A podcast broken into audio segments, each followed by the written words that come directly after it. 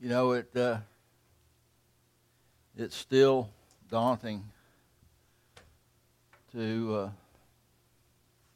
I know every one of you almost by name, but there's something about and talking to individually with you is one thing, but when everybody's looking at you, it's uh, it uh, oh your heart quickens a little bit and palms get a little sweaty, you know, and you uh, you little feel that little twinge in your stomach, you know, because it just uh, the uh, considering that from the time that uh, Paul or that John rather and and and Peter stood up before uh, in Jerusalem and preached a sermon and 3,000 were saved. That's been over 2,000 years ago, and how many sermons have been preached uh, since that time uh, all over the world. And so, really, to think that you have something to add to that is uh, pretty daunting, really and truly. Uh, I want to uh, just say I'm so glad that each and every one of you are here. If you're watching, glad that you're joining us this morning. And uh, I wanted, I did want to say a couple of things real quick for all the people that we've been praying for my wife. We appreciate it. It was a, it was a God thing, and uh, we couldn't have done it. Uh, I don't think it could have come out any other way uh, without your prayers, and uh, we just appreciate that. My small group, thank you for all that you've done.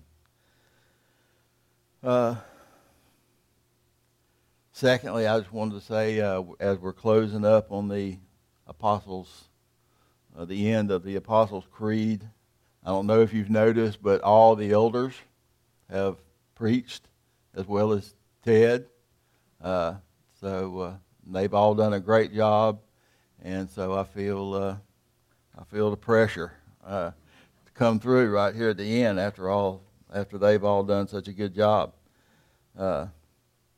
And then uh, one other thing I was going to mention was that uh, uh, this is a this is a uh, for me a uh, subject.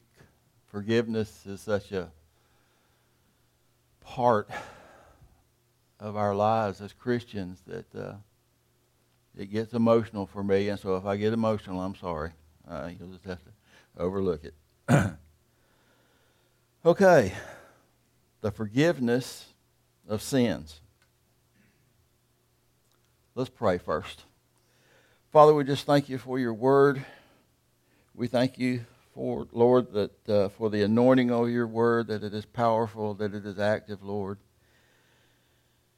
Father, I pray, Lord, that you would uh, open our hearts, Lord, that we would uh, hear you speak to us today, Father.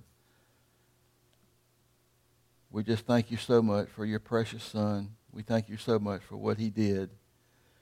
Father, we just uh, can't believe, Lord, that uh, that you loved us, Lord, enough, Lord, to send your Son. And so we just praise you today, and Lord, we just uh, we just look to you, Lord, as the author and the finisher of our faith, and we just praise you in every way today. And we pray it in Jesus' name. Amen. Okay, this is kind of a uh, this is kind of a good news, bad news kind of sermon, and uh, I decided we would do the bad news first. So, uh, so the first thing that we're going to talk about is sin. Unfortunately, it's a subject that uh, we are all very familiar with. In case uh, you were delusional enough to think that you don't sin, uh, the Word of God tells us otherwise. Uh, in Romans, where we were, oh, I don't know, two years ago, uh, we know that uh, all have sinned and come short of the glory of God. And in John, in First John, he tells us, uh, if you think you're not sinning, you're deceived. And so, uh, unfortunately, sin is something that we uh, have inherited. And we're going to talk a little bit about that this morning. Uh, sin, if you're looking at, I looked it up, I just pulled up the dictionary definition of sin, and it says sin is an immoral act considered to be a transgression against divine law. So when you think about divine law, uh, the first thing that comes to my mind is the Ten Commandments. So you've got, uh, you shall not have any other God before me, shall not make any graven images, you shall not take the Lord's name in vain, you remember the Sabbath and keep it holy, you honor your father and your mother, you shall not murder, you shall not commit adultery, you shall not steal shall not bear witness or false witness against your neighbor, and you shall not covet. Uh, that's conviction enough if we stopped right there. Uh, then Jesus came along and he said, Well, it's not just the letter of the law, but it's the spirit of the law. He said, uh, If you look at a woman and you lust after her, that you've committed adultery already. So sin uh, is well defined in what we do and who we are. And we're going to see the reason for that in just a second. The origin of sin, I would say, started uh, with Lucifer, who was an archangel, very talented musician, uh, very beautiful. Called him the morning star. And uh, you can read some of what uh, uh, of the story. There's, there were many places in Scripture, but Isaiah 14 and Ezekiel 28, uh, we're not going to go there, but we're just, uh, if you want to look that up, you want to study on that a little bit, uh, talks about the fall of Lucifer. he became so enamored with himself and thought that he was so beautiful and uh, that he decided that he would exalt himself above God, so he thought. And so, uh, at which point he was ejected uh, from heaven along with uh, some buddies of his. So, we see the very origin of sin springing from pride and rebellion. And really, all sin uh, starts at that point. If you if you trace it all the way back, uh, pride and rebellion are the very uh, starting point for all of sin. And so we're going to look at uh, what we looked at roughly, I don't know, 10 months ago when we started in Genesis. Uh, we're going to we're to just look back at just a little bit of that. Uh, let's look at Genesis 3 uh, uh, verse 4, chapter 3, verse 4, when uh, the serpent is talking to Eve and uh, about the fruit, and he says, You will not certainly die, the serpent said to the woman, for God knows that when you eat from it, your eyes will be opened and you will be like God, knowing good and evil.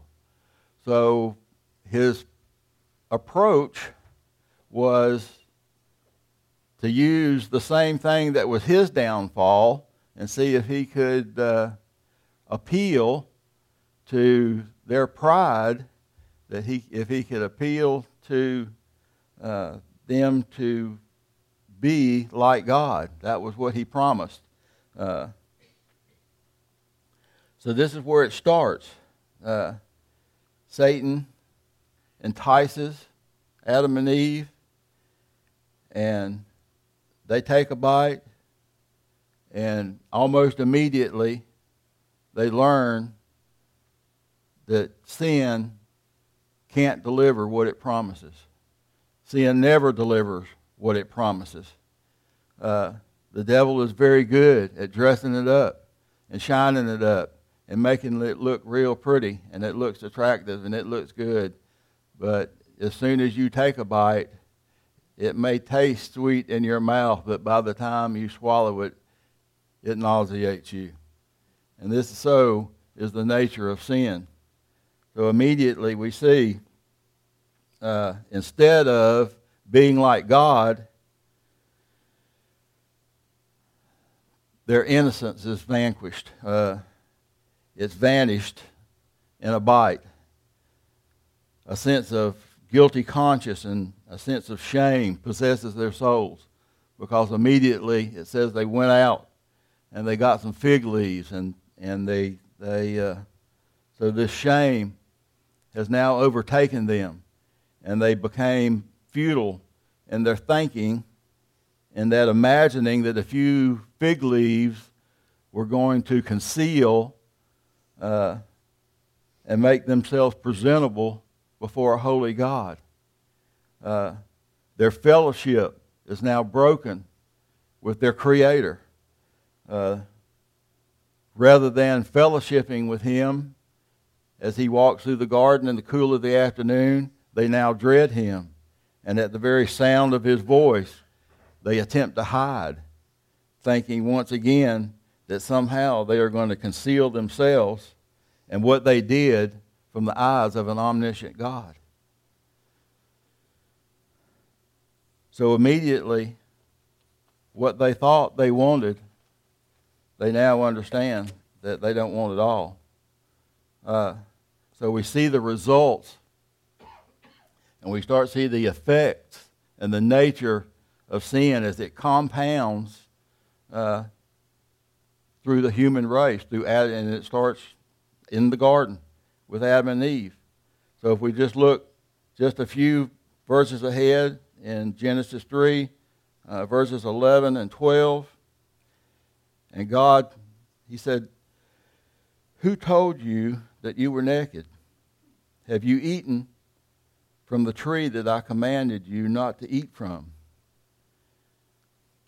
Do you think God asked that question because He needed the information?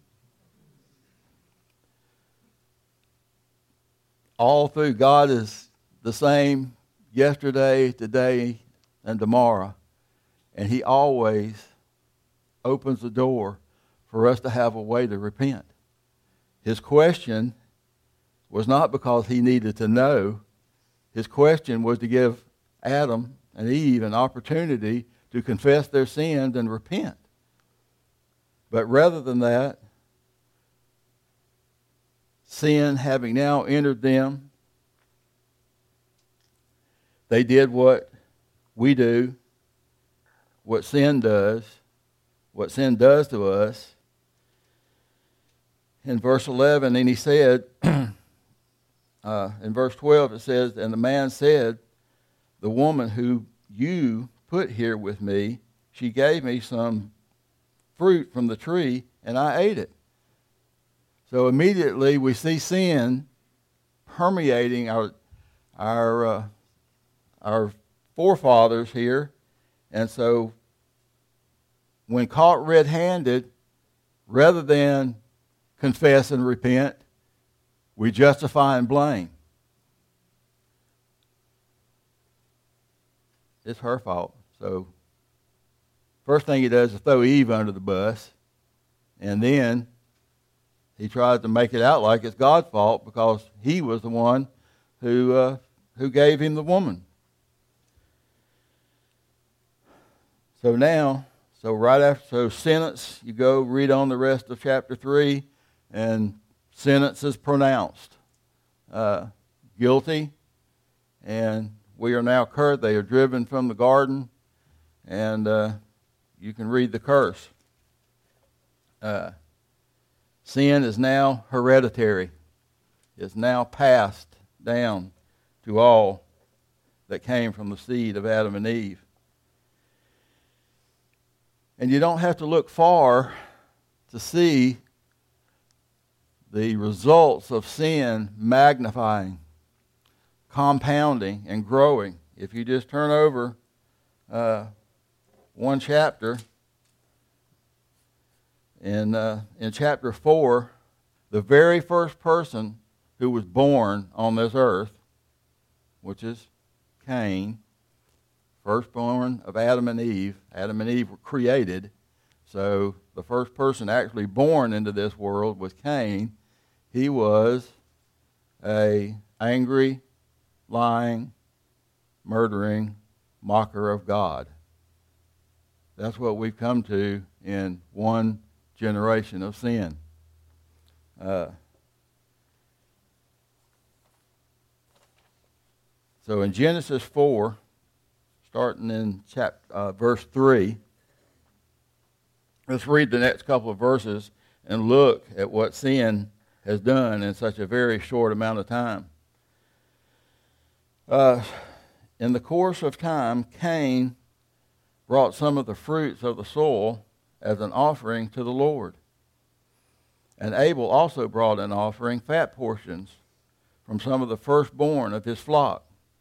Now, I don't, you know, uh, when I was reading this, it's the way that it's worded. I don't know. This is this is just me. This is this is gospel according to Bruce. It just kind of seems like the way it says Cain brought some of the fruits of the soil. It was like he just grabbed up a few things and threw it in a basket, as opposed to Abel, who brought the very best of what he had. It doesn't say it doesn't say that Cain brought the first fruits, which is what God requires, uh, and which Abel did. But, uh, and we know from the book of Hebrews that the biggest difference was that uh, Abel's sacrifice was brought in faith and Cain's was not. So we see the difference there between the two offerings. And the Lord looked with favor on Abel and his offering, but on Cain and his offering he did not look with favor. so Cain became very angry, and his face was downcast. So as soon as things don't go just the way that he wants, uh, if I'm reading this right where it says very angry, uh, I would assume he just had a temper tantrum.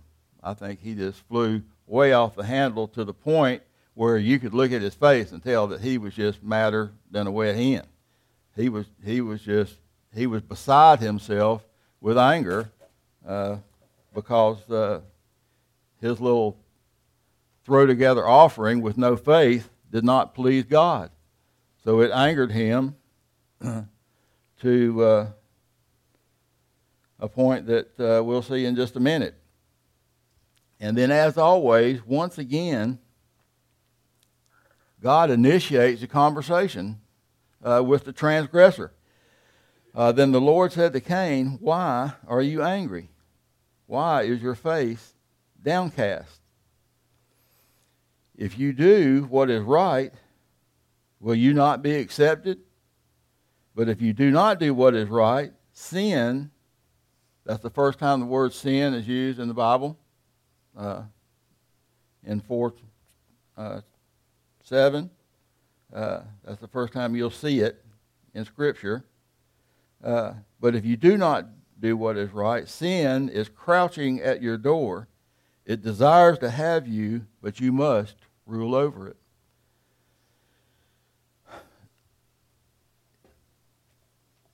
God tells him all that he has to do is right.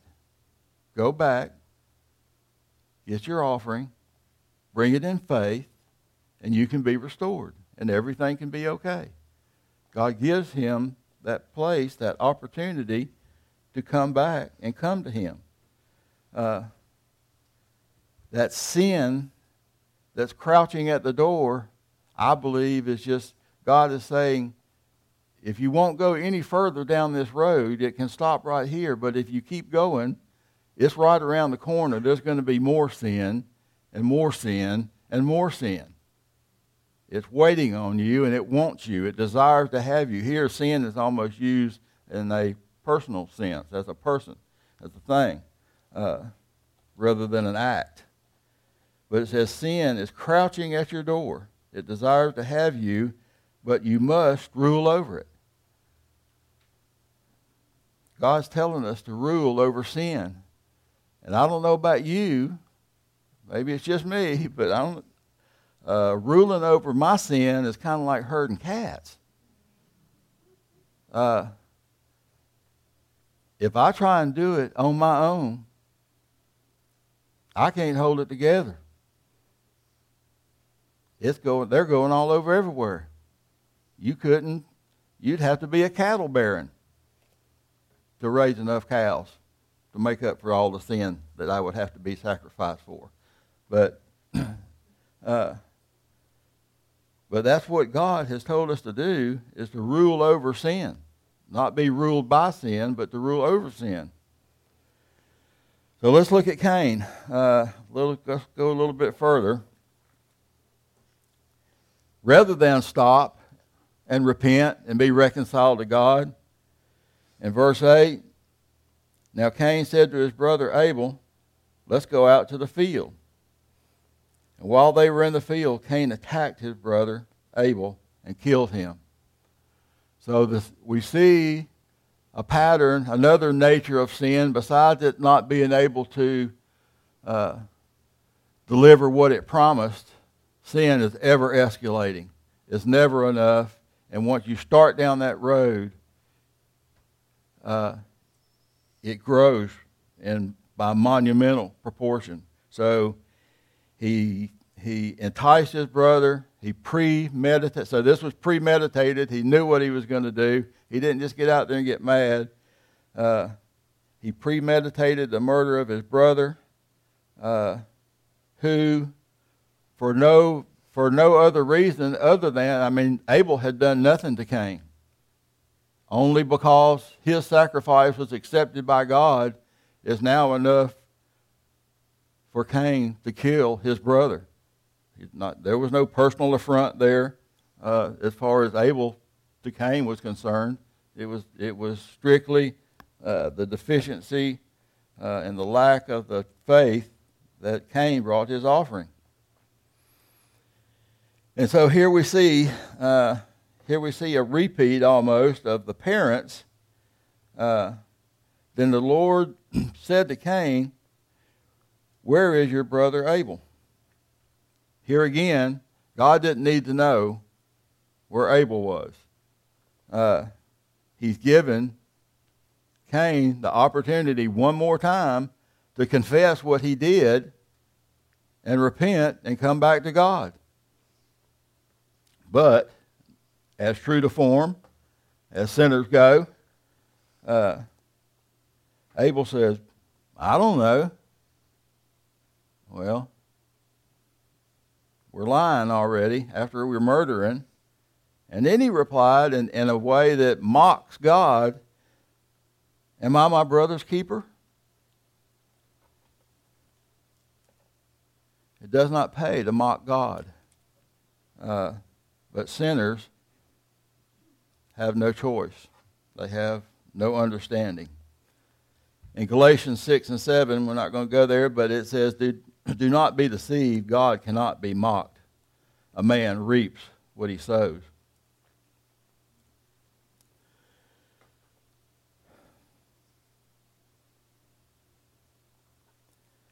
So here we see the ever escalating power of sin that we inherit. Fast forward in time to Paul in the book of Romans, and let's read chapter 1, starting in verse 28.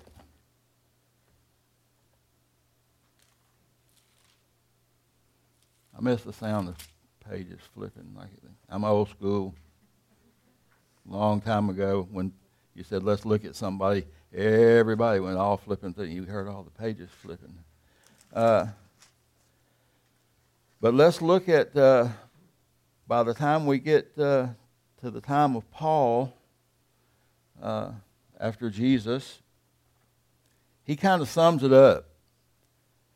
Furthermore, just as they did not think it worthwhile to retain the knowledge of God, so God gave them over to a deprived mind so that they so that they do what ought not to be done. They have become filled with every kind of wickedness evil, greed, and depravity. They are full of envy, murder, strife, deceit, and malice. They are gossips, slanderers, God haters, insolent, arrogant, and boastful. They invent ways of doing evil. They disobey their parents.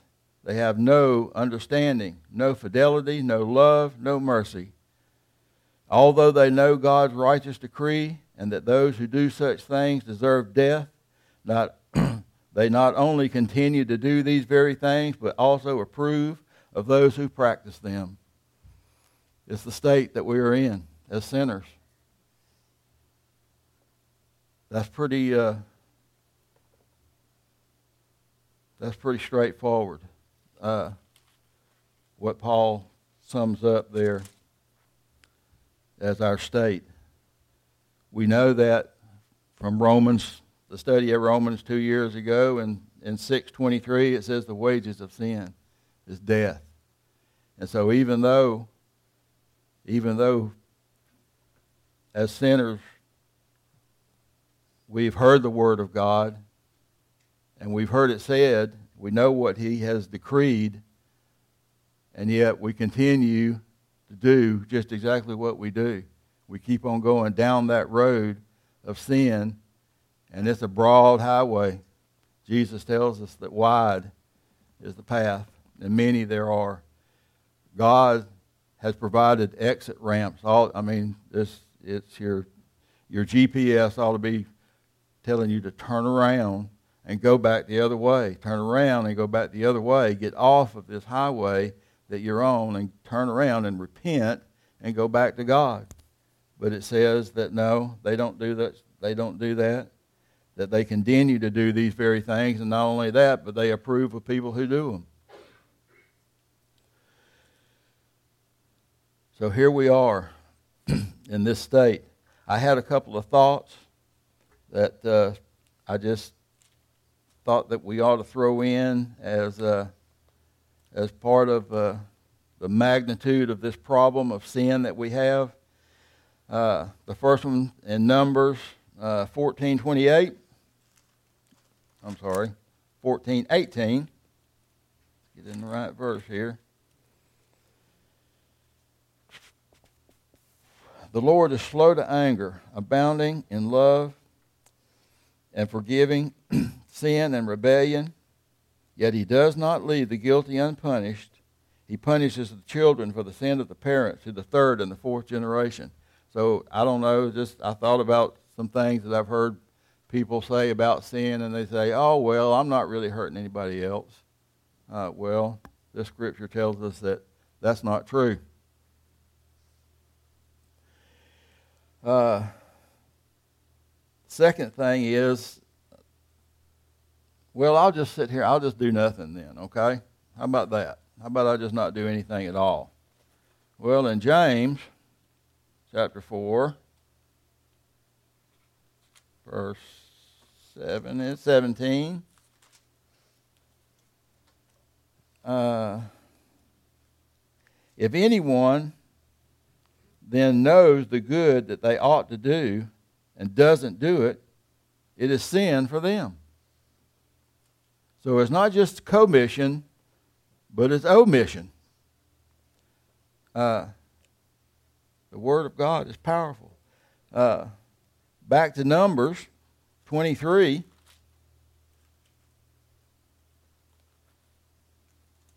Another one of those uh, kind of verses.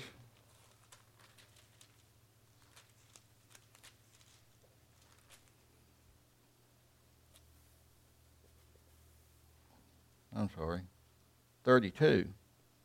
I'll get there. 32, verse 23.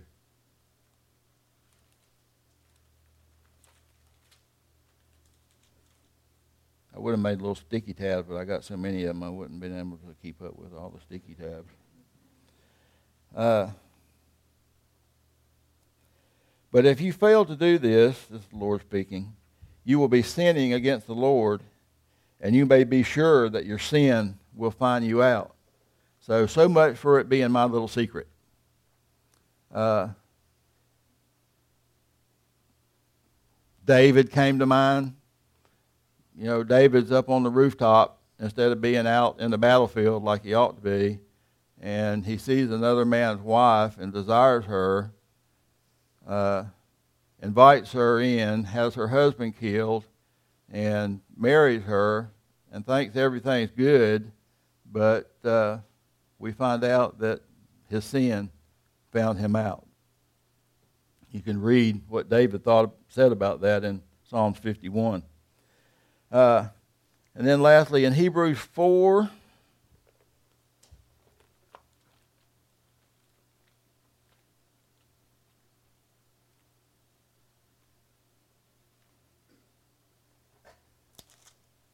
Twelve and thirteen.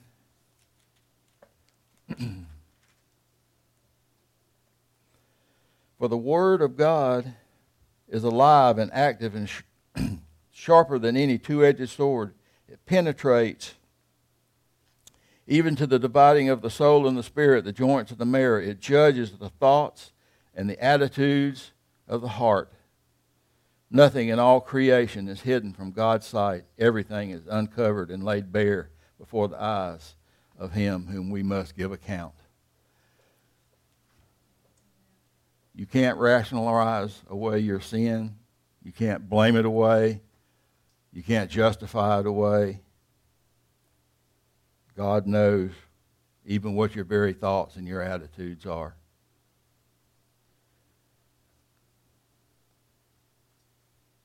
So that's the bad news. And about all the bad news you can handle at one time. But I, I thought that it necessary to realize the magnitude of the solution you need to realize the magnitude of the problem. And it is a great big one. Uh, so, so now we'll look at the solution. And it's much happier, I promise. Uh, but as we've seen, and this the first thing is, is uh, this is a God sized problem. Mankind was totally and is totally incapable of lifting himself out of this mire. He cannot do it. You can't read. There's no self help book that you can read. There is one book that you can read, but it's the only one. Uh, there will be no other help found anywhere else that comes from man. If you left it, if God had left it up to man at any stage, at any point, we could not have ever obtained forgiveness of sins. Uh, the diagnosis, uh, you know, there are some, for those of you medical, there are some diagnosis that's a death sentence. And we have it. We're terminal without a miracle from God. But as our pastor likes to say, but God. So it's easy to say, and I know that you're already thinking, well, I know the answer. We all know the answer. It's just Jesus. That's true. That is true. But to uh, you need to really understand and know the depth of what oh, it's just Jesus is really all about. Uh, in 1 Corinthians 2, starting in verse 6, we do, however, speak a message of wisdom among the mature, but not the wisdom of this age or of the rulers of this age who are coming to nothing. No, we declare God's wisdom a mystery that has been hidden and that God destined for our glory before time began. None of the rulers of this age understood it, for if they had, they would not have crucified the Lord of glory. However, as it is written, that no eye shall has seen, no ear has heard, and what no human mind has conceived, the things that God has prepared for those who love him. These are all the things God has revealed to us by His Spirit. The Spirit searches all things, even the deep things of God. We could not have ever conceived of what it took obtain our righteousness. But God had it figured out, it says, before time began. Before time was, He already had this figured out. He had already had a plan. He already knew what was going to happen. So, as much as the time as we want to make it sound like, or we want to sometimes wonder, how can God have this actually in control? Does He have it in control?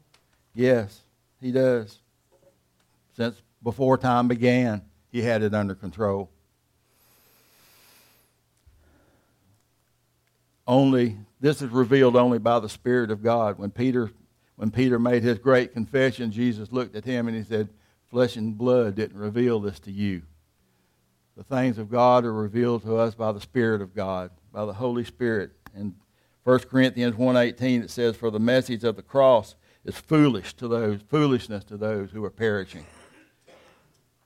We can't, as human beings in our flesh, comprehend the things. We can't conceive the things that God has for us and the things that God does for us. So, Jesus, to achieve our forgiveness, parentheses, redemption, atonement, salvation, uh, the sacrifice had to be exactly what was required by God's justice because God is a loving God, but God is a just God, and sentence had been pronounced. And so, if sentence is going to be revoked, the law of God and the justice of God has to be satisfied. It had to be flesh and blood, it had to be the seed of the woman. It had to live and walk on this earth without a single sin, without a spot. It had to be perfectly sinless so that no charge could be made against him in heaven and hell. Where do you find someone to meet those qualifications? Who would you find that would volunteer for this job, knowing the journey that they're going the humiliation, the suffering, and the pain? Who's going to volunteer for this job? And who's going to be qualified? Who can stand between God and man and purchase our eternal salvation. God's choice of the person, this is a quote from Arthur Pink. God's choice of the person who always, who was to be the restorer of his honor, the vanquisher of Satan, the victory of death, and the deliverance of his fallen people was a perfect one. As we read in uh, 1 Corinthians 2 a minute ago, before time began, God the Son raised his hand and he said, Here am I, send me. The very perfect Son of God. And yes, the answer is Jesus. But it took the wisdom and the power of God the Father, God the Son, and God the Holy Spirit to secure it. Our forgiveness.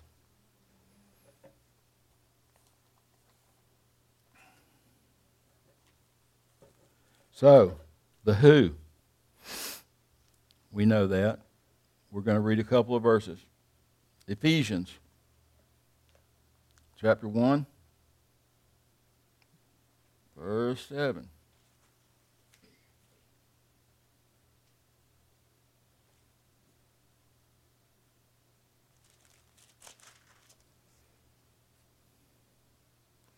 For in him, Christ Jesus,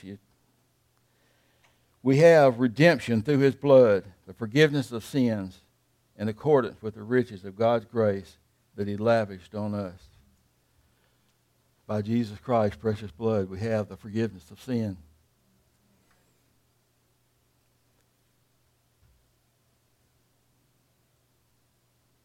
With all wisdom and understanding, he made known to us, here's this word again, the mystery of His will. Only God can reveal this mystery to us. to us the mystery of his will according to his good pleasure, which he, which he purposed in Christ. And then in chapter, and then chapter 2, page over, chapter 2, verse 8, just so that we all know that there's nothing that says, For it is by grace you have been saved through faith, and this is not from yourselves, it is the gift of God. It is only by the power of God and by the grace and the mercy of God that we have our forgiveness.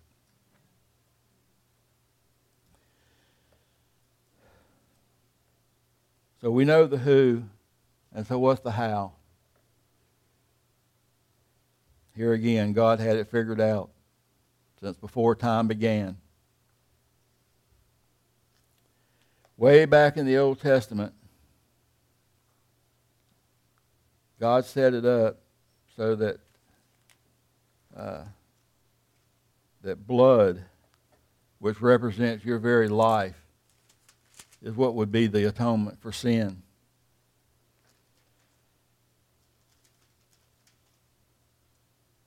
In uh, Hebrews chapter 9, in fact, the law requires that nearly everything be cleansed with blood, and without the shedding of blood, there can be no forgiveness of sin. So, long ago, the priest would enter into the Holy of Holies after with the blood of animals, and there would be a holy exchange made. That exchange would be the sins of the people into that animal, and his life was drained out by the shedding of his blood, and there was, and the people were cleansed. There's an exchange that happened with us. It says that Jesus who knew no sin became sin for me, that I might be the righteousness of God. So we look at this is explained just a little bit further. Go down a couple of verses in Hebrews 9 and 25. It said, For he did not enter heaven to offer himself again and again the way the high priest enters the most holy place every year with blood that is not our own, not his own. Otherwise, Christ would have to suffer many times since the creation of the world. But he has appeared once for all at the, at the culmination of the ages to do away with sin by the sacrifice of himself. Just as the people are destined to die once and after that to face judgment, so Christ was sacrificed once to take away the sins of many. And he will appear a second time not to bear sin, but to bring salvation to those who are waiting for him. This ought to make you dance down the aisles. This ought to make somebody say, Amen. Glory to God. We had no chance. We were terminal. Death was our sentence.